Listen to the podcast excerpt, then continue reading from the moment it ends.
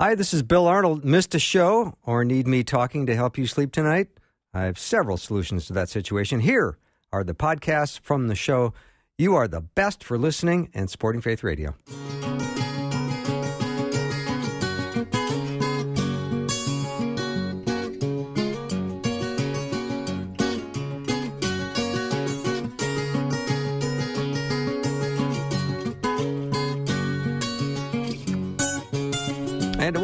To Afternoons with me. I'm Bill Arnold. Never before have I had both guests for the show in the studio at the same time. I have quality and quantity here with me today. It's My called guest ganging up on you, Jeff. That's exactly right. No, just the opposite. We're ganging up on you. No, no. No, yes, we are. Doctor Mark Muska is in studio, as is Jeff Verdoorn. That's my whole show for the two hours. We're doing this one at a time, but I invited Jeff to come early, and he said, sure, why not? He'd love to. So we're going to gang up on Mark a little bit, but I want you to know that we're open for your questions. You can call and ask, or you can text and ask, and I'll ask on your behalf. But uh, we've got uh, uh, 877 933 2484 to take your call or your text. We'd love to hear from you, and I really mean it. Okay, uh, Mark, let's start with uh, I've got a question for you. Would you explain the difference between a temptation and a test? Yeah.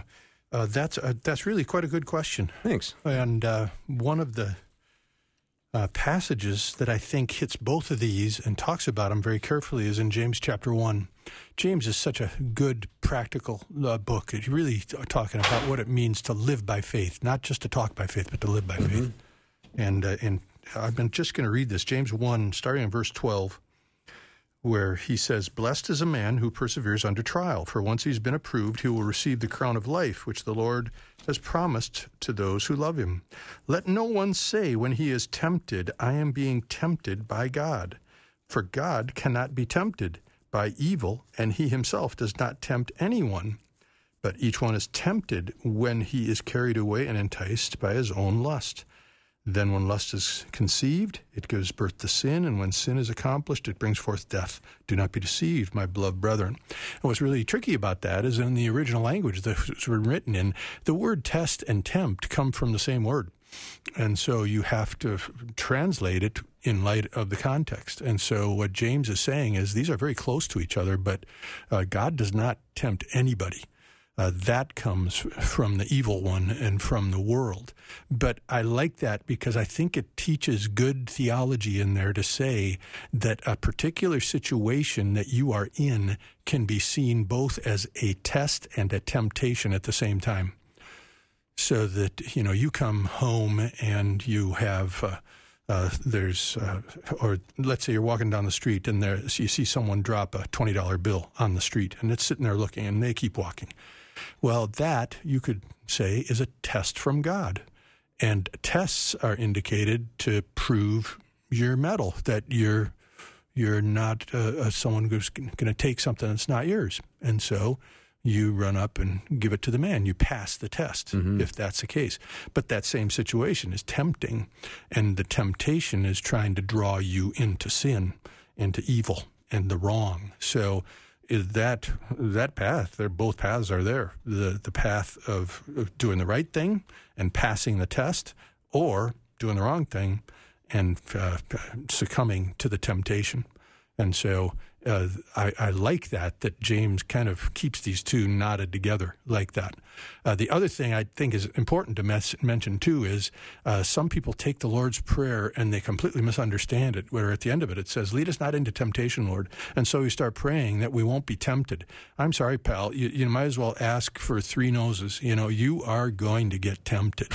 the issue and temptation is not sin that if you're being tempted by something, uh, there's no reason to feel guilty for that. Well, welcome to the human race. Uh, Jesus himself was tempted. There's nothing wrong with being tempted. It shows that you're a human being and that you're an enemy if it's if you belong to God.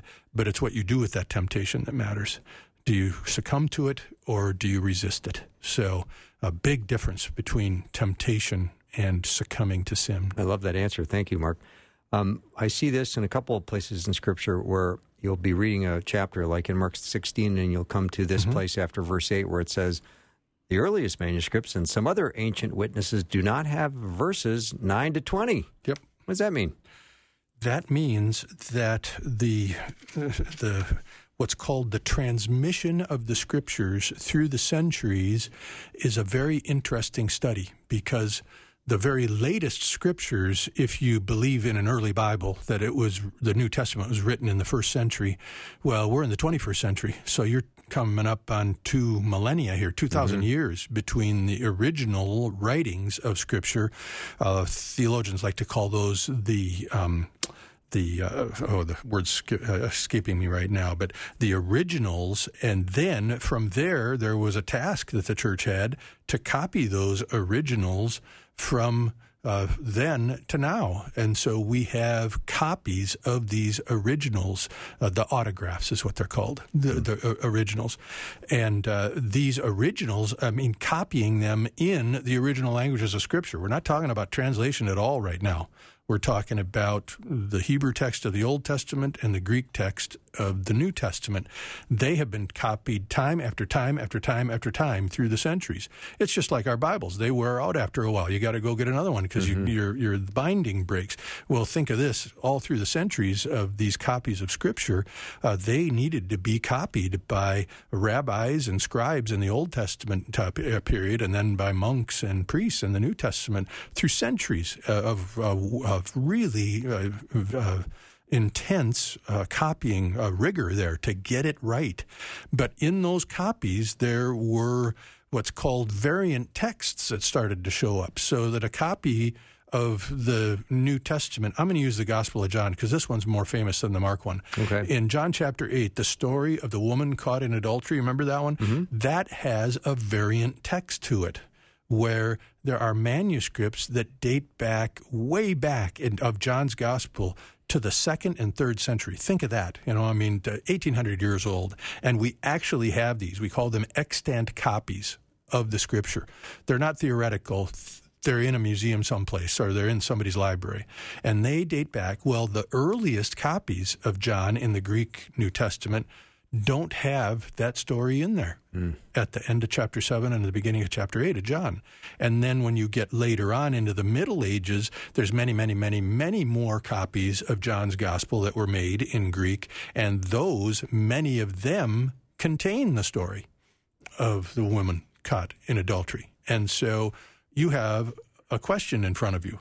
And this is a whole field of study in New Testament studies. It's called Introductory Studies, most misleading title in the world because it's one of the most difficult and painstaking mm-hmm. studies mm-hmm. around. But where the question they ask then is okay, in light of the copies we have, some from early on, some from Middle Ages, some from later into the uh, Reformation period, what did the autographs say? Are we able to trace that back then? To what the autograph said. And that is a very important science of Bible study because if we can't come up with good confidence about what the original said, then we're really hung. If we're going to try to interpret and apply the scriptures, you know, you got to you've got to have confidence in what you've got there. So, what do uh, we say to our Catholic friends who say our Bible's got several more books than yours. Yeah, that's another uh, uh, issue of the canon of the scriptures. Uh, you spell canon with only one N in the middle. The double N goes boom, kills people. But mm-hmm. the, the canon of scripture, these are the books that have been received by the church and recognized as inspired by God and authoritative. And there's been an argument going on about that for 2,000 years, that the canon of the old scripture really didn't come into place and be recognized until after Jesus was gone back to heaven in the 100s and 200s AD, not BC, that it took a long time for the Jewish rabbis and uh, scholars to be able to hammer out what books they recognized as being inspired by God and authoritative. Well, then, uh, the early church jumped onto that and uh, followed the lead of some of these uh, uh studies, but then they added on apocryphal books to, uh, especially during the time period between the Old Testament and the New Testament. Sometimes people call that the intertestamental period. Scholars call it the second, second temple period. But there are additional writings that some Jews and some early church fathers wanted to bring into the canon of Scripture. But then Martin Luther really lit it up in the 1500s when he rejected those apocryphal books and said, no, the, the Bible only has 66 books in it. The Roman Catholic Church responded to that by affirming that these extra books belonged in the Bible. So if you look at a Catholic Bible, it will have several more books in it than the so called Protestant Bible, the non Catholic Bible. But this, again, I think it's just an intriguing study of history here and trying to come to grips with the scriptures that we have and uh, do we have confidence in them? And uh, the, the most important thing to remember in this whole thing, though, Bill, is that those variant texts, those questions about canon, they are small potatoes. There are very few passages in Scripture that are questionable because of some variant reading in these copies of Scripture. That usually it's like one word that's in one copy and missing in another copy, mm-hmm. or it's a word that uh, last two letters are different in this copy than in that copy. I mean, really minute differences in the biblical text.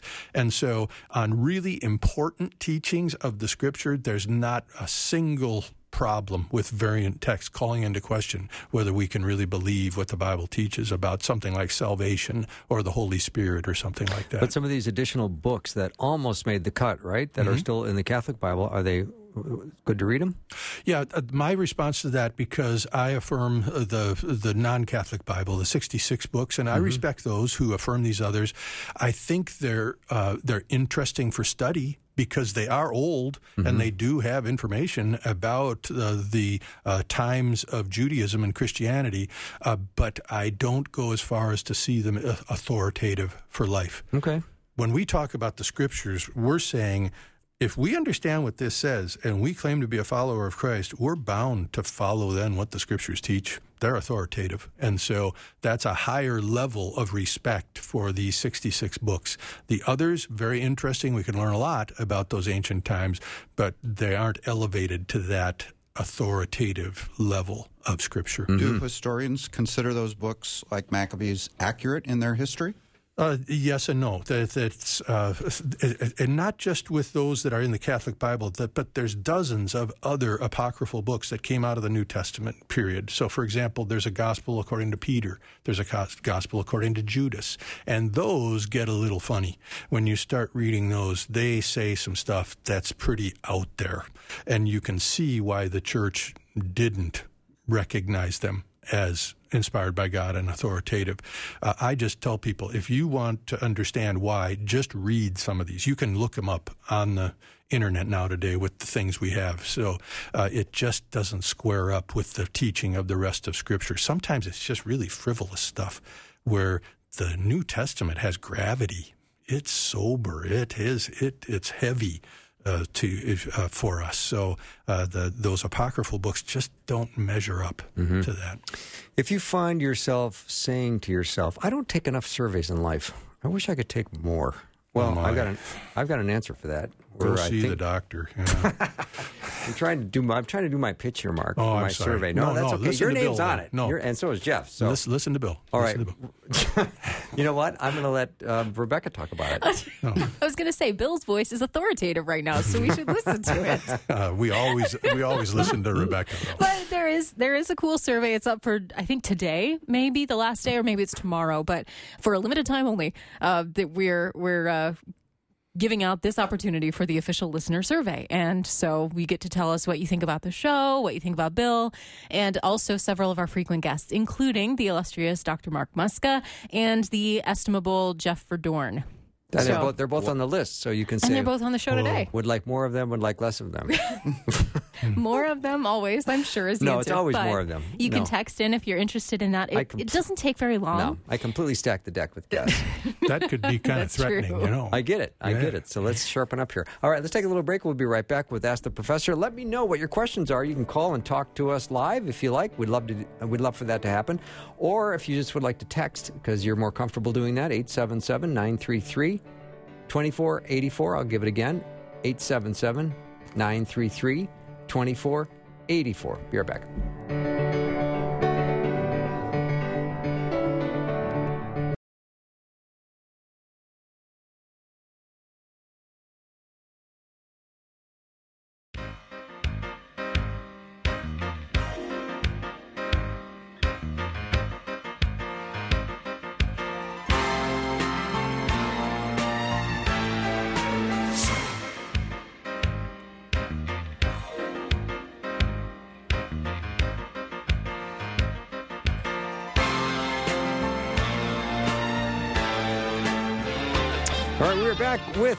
Ask the Professor. And of course, the professor is Dr. Mark Muska, right here from the University of Northwestern.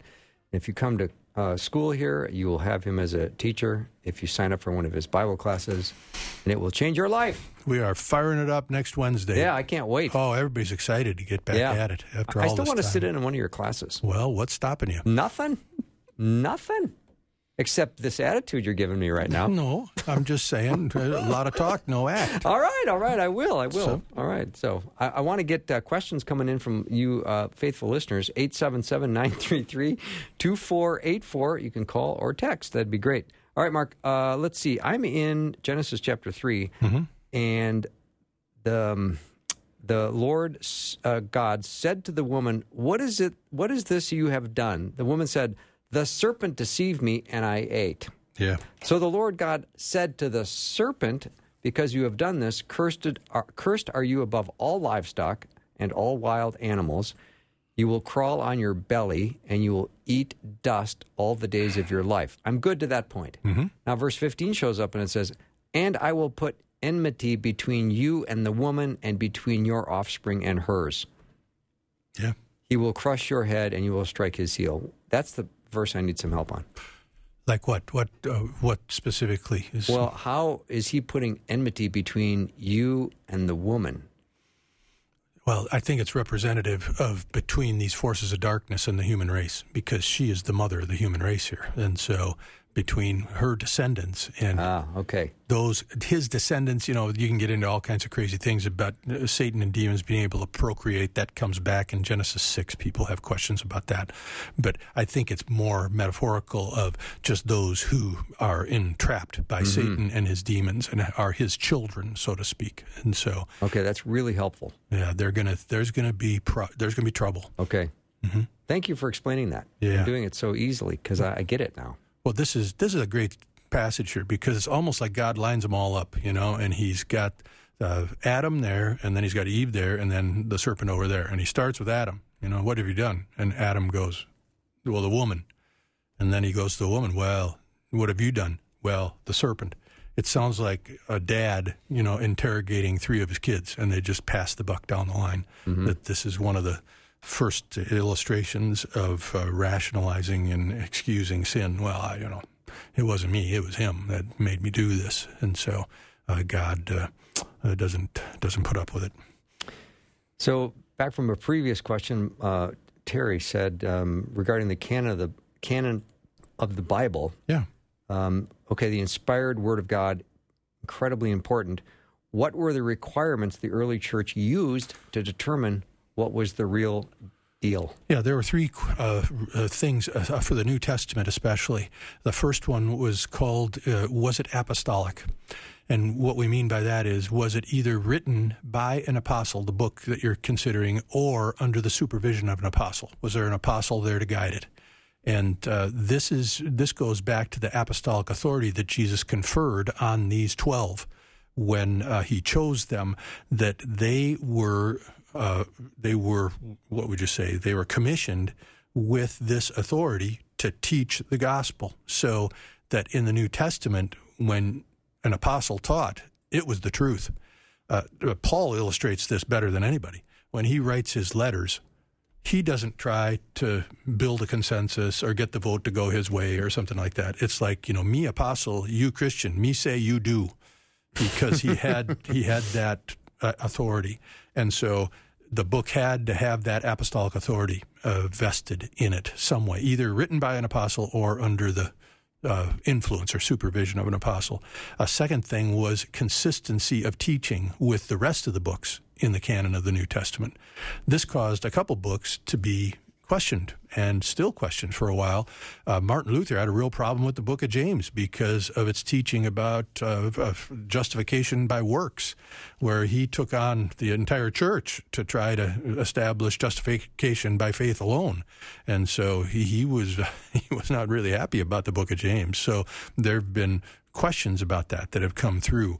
And then the third one was the, uh, it's called Catholicity. Was it received by the church? Did the church recognize it for what it is?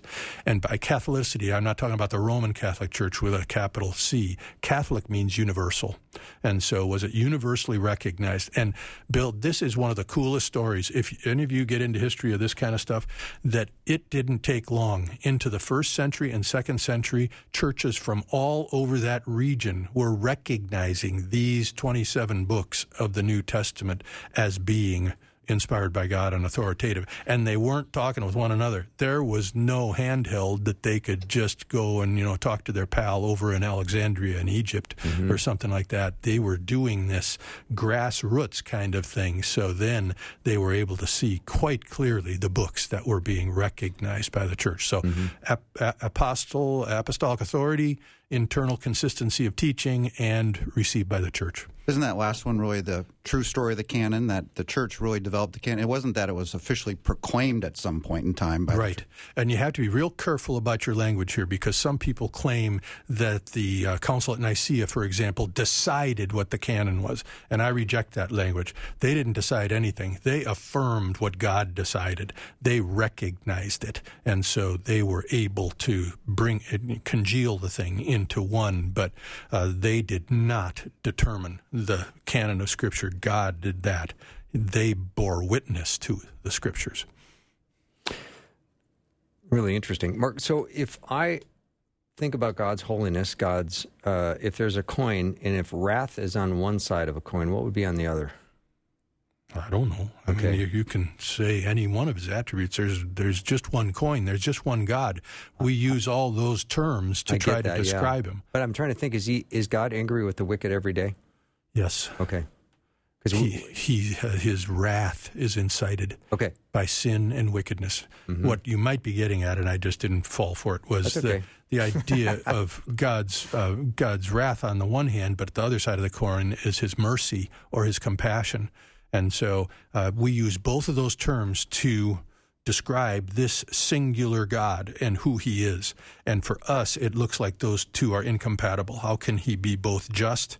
Or holy and merciful or compassionate at the same time? And the real simple answer to that is just by being himself, because that is who he is. And we won't be able to untangle that, but that is who he is. Sometimes people start thinking that God is the sum total of these attributes. You know, we, we can think of 25, 30 attributes of God. He's merciful. He's omnipotent. He's this, he's that. Mm-hmm. And we think God's the sum total of those things. Uh uh-uh. uh God is a singular unity of character and person. And we use all those ideas and terms to de- try to accurately describe him. Mm-hmm. Really good.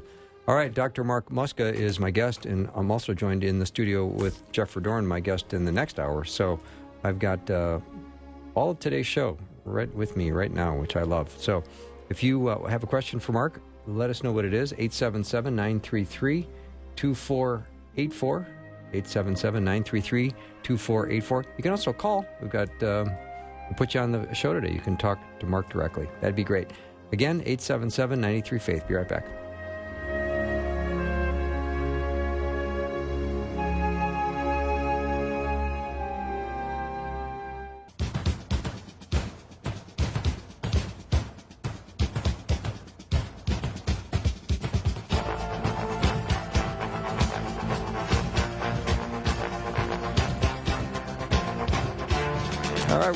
With Ask the Professor. Dr. Mark Muska is that very person.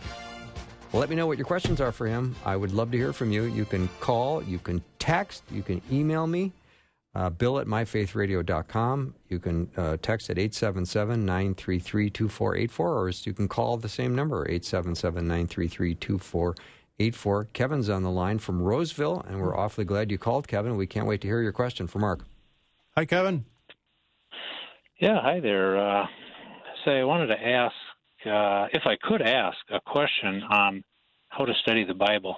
Yeah. And uh, to narrow it down a little bit, I'm I'm not necessarily uh, I'm asking because I'm just learning, and uh, um, I'm not really asking how to study it like academically because that just takes a lot of time and a lot of work. And uh, but I'm I'm wondering, as far as interpretation, when I when I read something, I want to find out what God is telling me to do. That's kind of what I'm I'm looking for. And uh, I've just recently read through the Bible from the front to the back. Oh, great! Three three times. Wow. And I've written down a lot of notes and stuff, and that's great. But I decided to start with the Book of Mark to really narrow down and start studying.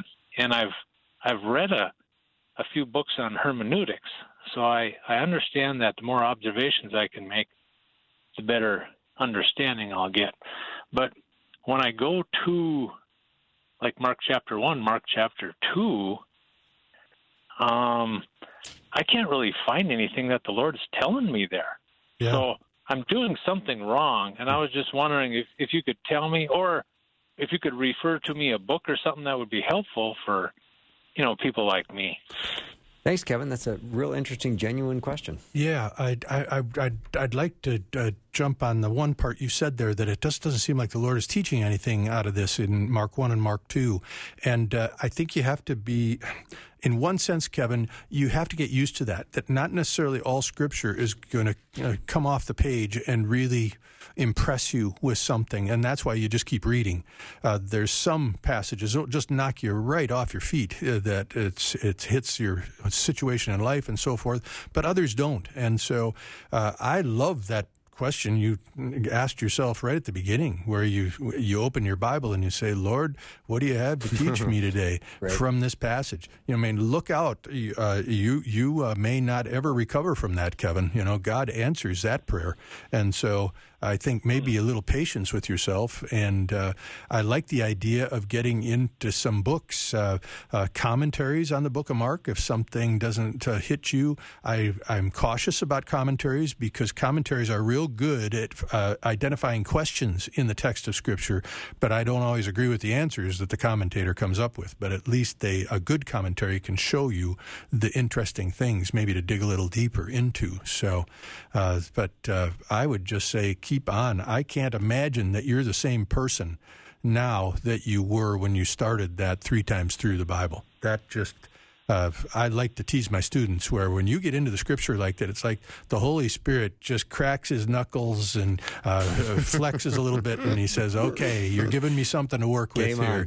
Let's let's do some building." Yeah, you know, love it. so Love it. Uh, oh, keep it on, keep doing it. Love it. All right, Mark. I appreciate that. You bet. Thank you, Kevin.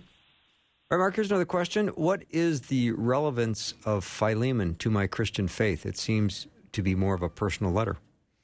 Yeah, it is a personal letter that uh, Paul uh, wrote this uh, to uh, one of the members of the church in um, uh, Colossians, and so it's only one little one little uh, chapter. If your pages of your Bible are stuck together, you're gonna you're gonna miss it. It's right after the book of Titus.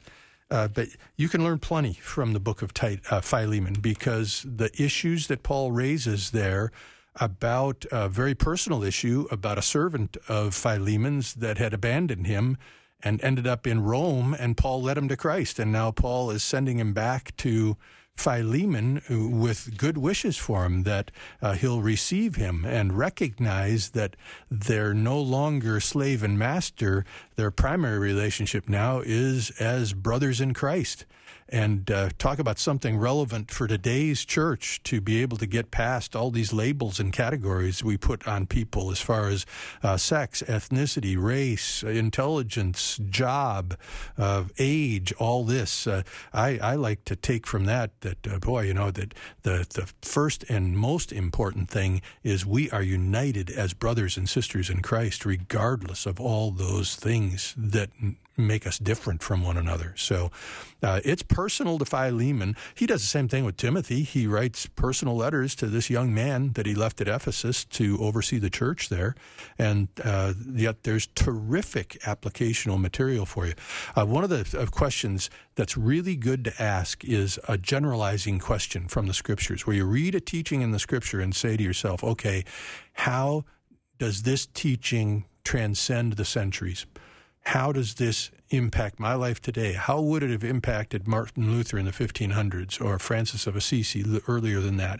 To look for that principle coming out of the text that's timeless, that you can bring to bear in your life and what you're facing today. So, in my uh, estimation, Philemon is making this case for what it is that unites us and identifies us as the church as having precedence over every other kind of descriptor we may think about ourselves.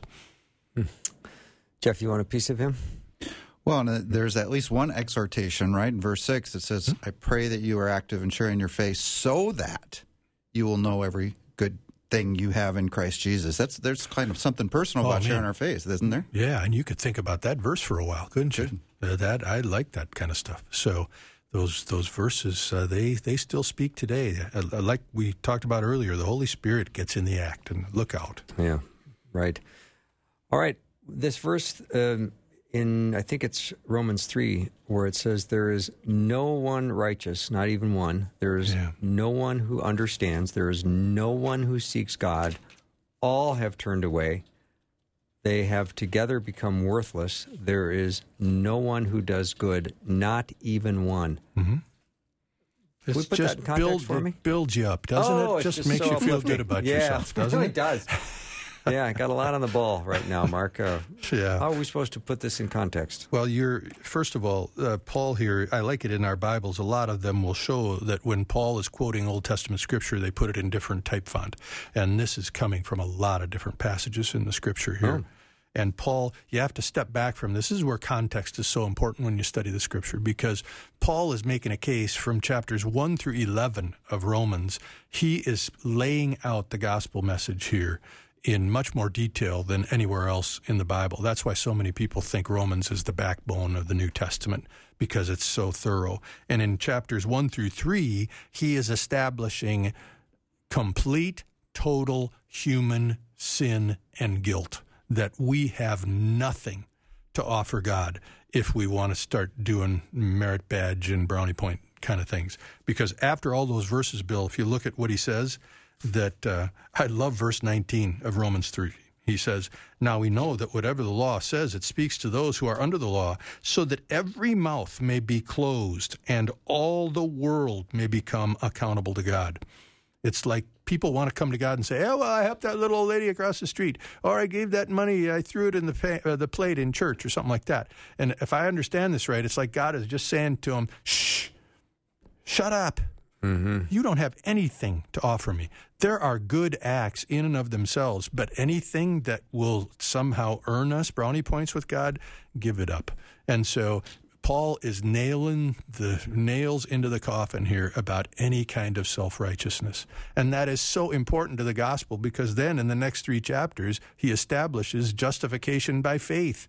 That Jesus is really good news because if we want to be right with God on our own, we're hung. Mm-hmm. We don't have a chance. But look at the substitute over there that is willing to come in and take our place that that's the that is the good news of the gospel. But for the good news to be good, the bad news has to be really bad.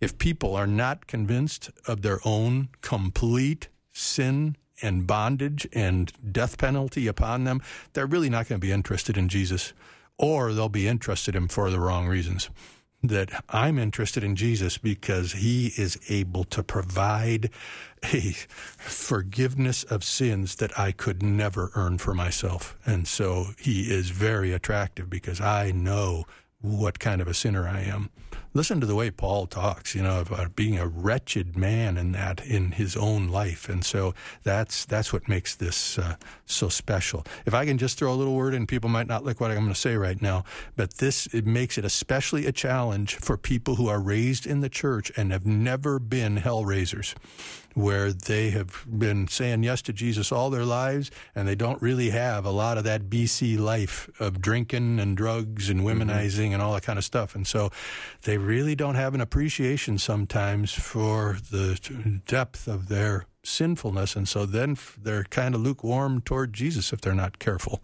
And so that's a very great warning to uh, families to be able to teach that and not to hammer them, you filthy sinner, junior, you know, something like that, but to get that across about you may not have done all those things, but those all are in your heart and you're capable of them It's just a matter of if you have been put in a family where that hasn't been a part of your life. So we got to be real careful about that, I think. I agree.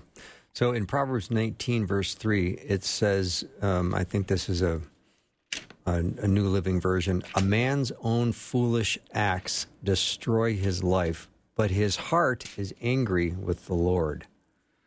Uh, I think when I read that, I, I realize that there's so many people that will not embrace that. They'll say, well, you know, Satan uh, is responsible for all the dumb choices I've made and the mistakes I've made.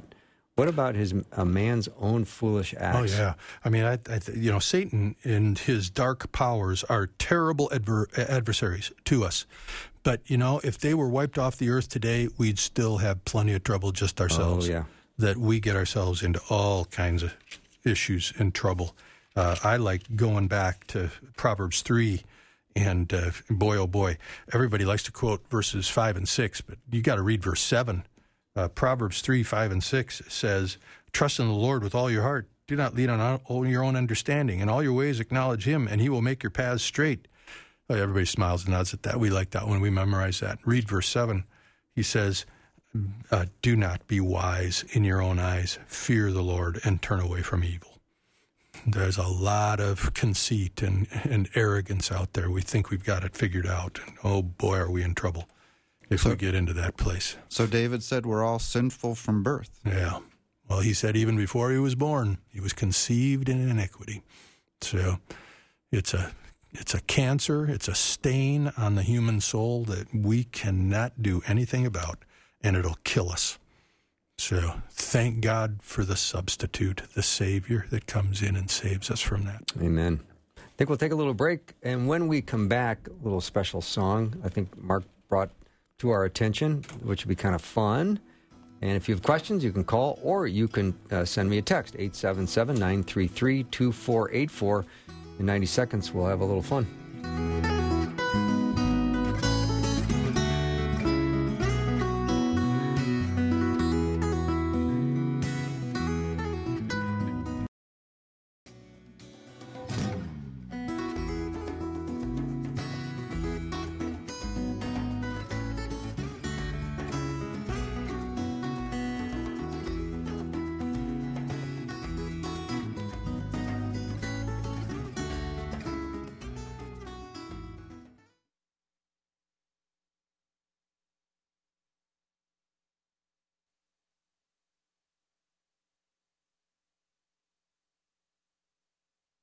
All right. Uh, here's a little song that Mark brought in, brought to our attention. We all got a smile out of it. And we thought we'd share the smile.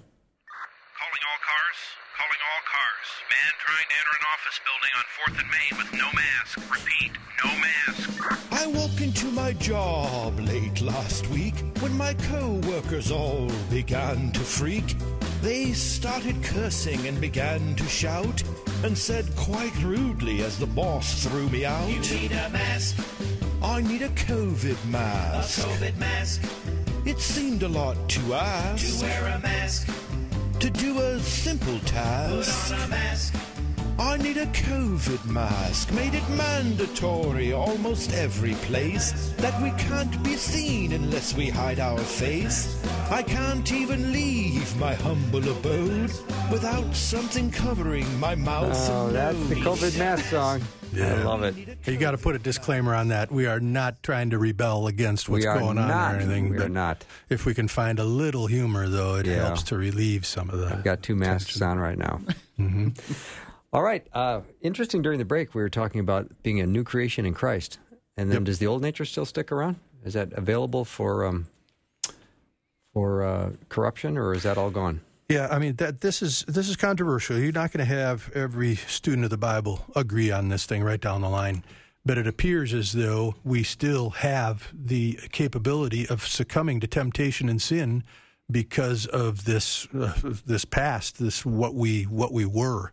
And so uh, Paul is very explicit in, in Romans 6, uh, starting in verse 12, where he talks about uh, present. It's a sacrificial term, present or offer your the members of your body to God as instruments of righteousness. Do not present the members of your body to uh, to uh, un, uh, sin as instruments of unrighteousness.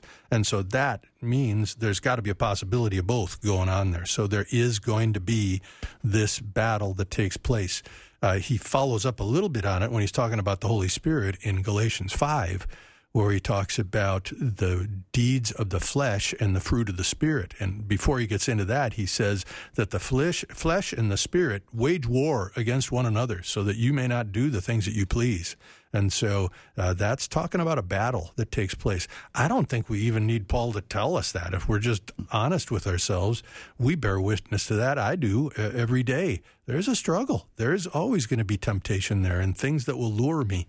And I have to be able to say no to that. And I win some of those, and I got some losses in the loss column too. Mm-hmm. So we got to be realistic about it. When people um, say, "Oh, I'm just a sinner saved by grace," what would be a good response to that? Uh, I like what Jeff said. To just change the verse, uh, the tense of the tense of the verb there, and, and I was uh, a sinner, and now I'm saved by grace, and so now we live as new men and women in Christ and that he has joined himself to us legally, just like a marriage, and we have the righteousness of Christ with us. So uh, we, uh, I love the end of Romans chapter 8 there. We are able to overcome any obstacle because of Christ. No excuses before God. Oh, I just couldn't help myself. You know, I, mm-hmm. I just had to do that. Uh uh-uh. uh that was that was then. This is now. Uh, we'll never live perfect on this side of, of the of eternal life, but that doesn't mean that we have to give in to these things. We, yeah, we, shouldn't Christians never say that? Say, um, "Well, I'm not perfect." Well, you're I, stating the obvious. I mean, you I know, just talk I mean, to your your wife, and you know, she'll tell you that right away. But you when know, you say so. that, doesn't it seem like a silly thing to say, especially it, coming in from Christians? Yeah, and it can it can be self justifying to say, "Well, you just got to put up with my weaknesses then and my right, sin." Right. And and the response should be, "Well, where's that written in the Bible?" So so what?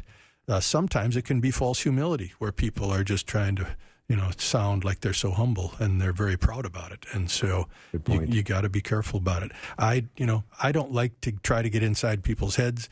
Uh, I don't, I don't feel like I'm interested in condemning them, but uh, I know the way I work, and that's mm-hmm. always possible. Yeah. Another question, Mark. Could you ex- uh, please explain where our Catholic friends get the idea that Peter started a church? I find nothing biblical to support this since Matthew 10 6, Jesus tells them to go to the lost sheep of the house of Israel and preach. Mm-hmm. Can you explain this, or am I all wrong? Now, yeah. I'd also like to say that a, a listener chimed in with a really lovely uh, comment for Mark, if I can find it here real quick. Um, and they remained anonymous, but they said, We want to thank uh, Dr. Muska for his respect for different denominations within the Christian faith. My husband and I are Catholic and both love and appreciate how he talks about that.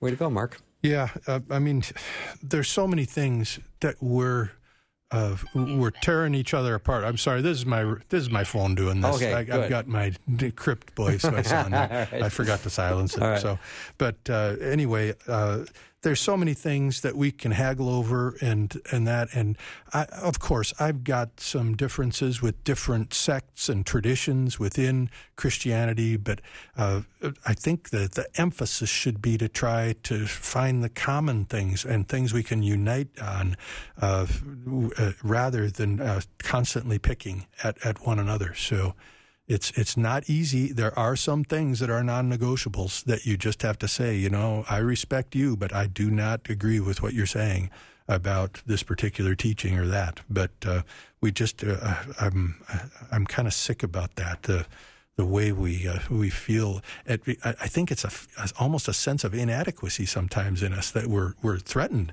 by others. We're not confident in ourselves to say, "Hey, we belong to Jesus, and we may never un, untangle this theological knot this side of, of uh, eternity, but we can still live with each other, hopefully.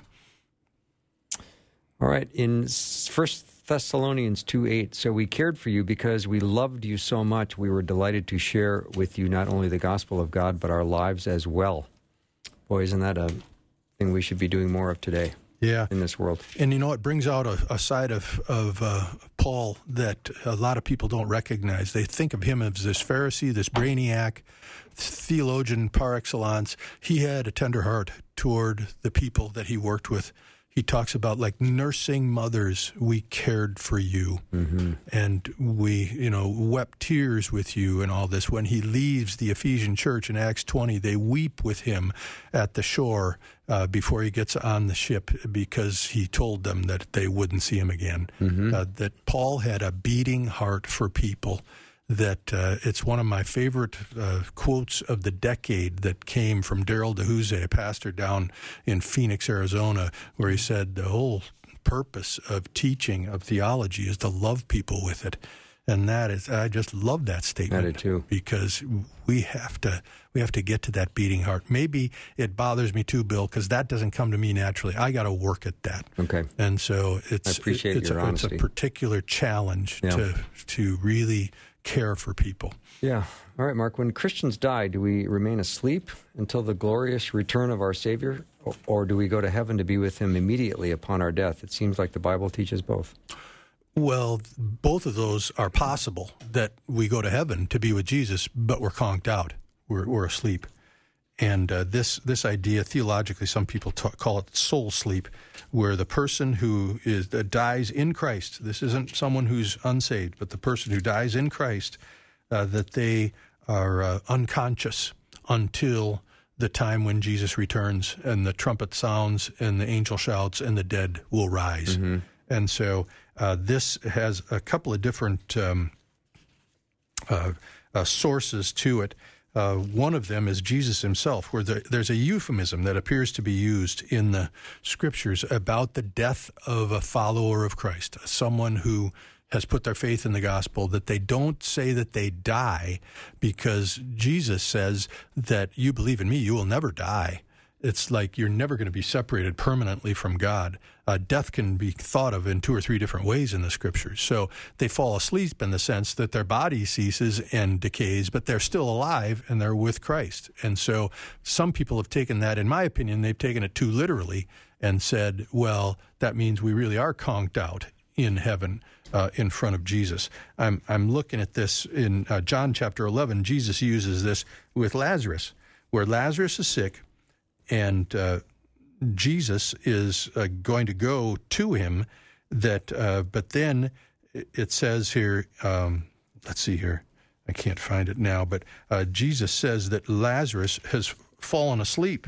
It's in John eleven eleven, and uh, the disciples misunderstand it. Well, if he's fallen asleep, you know, he'll he'll recover, and then Jesus has to tell them he's died.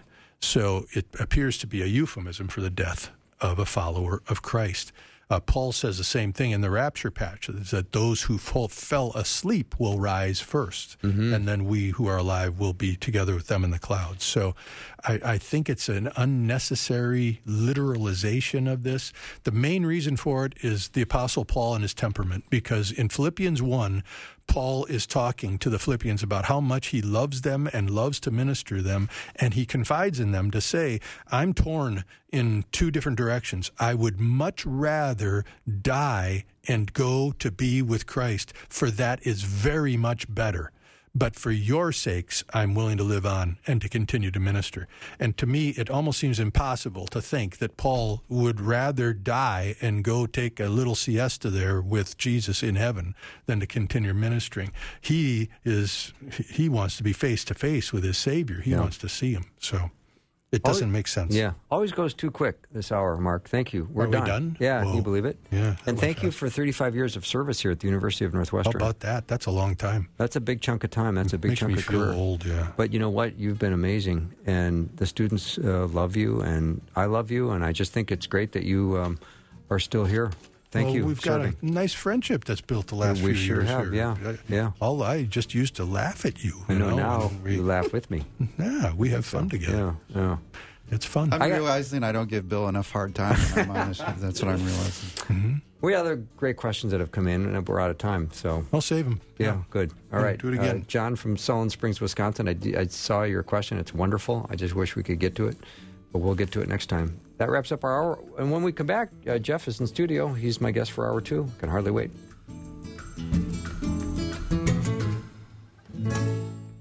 Thanks for listening. Programming like this is made available through your support.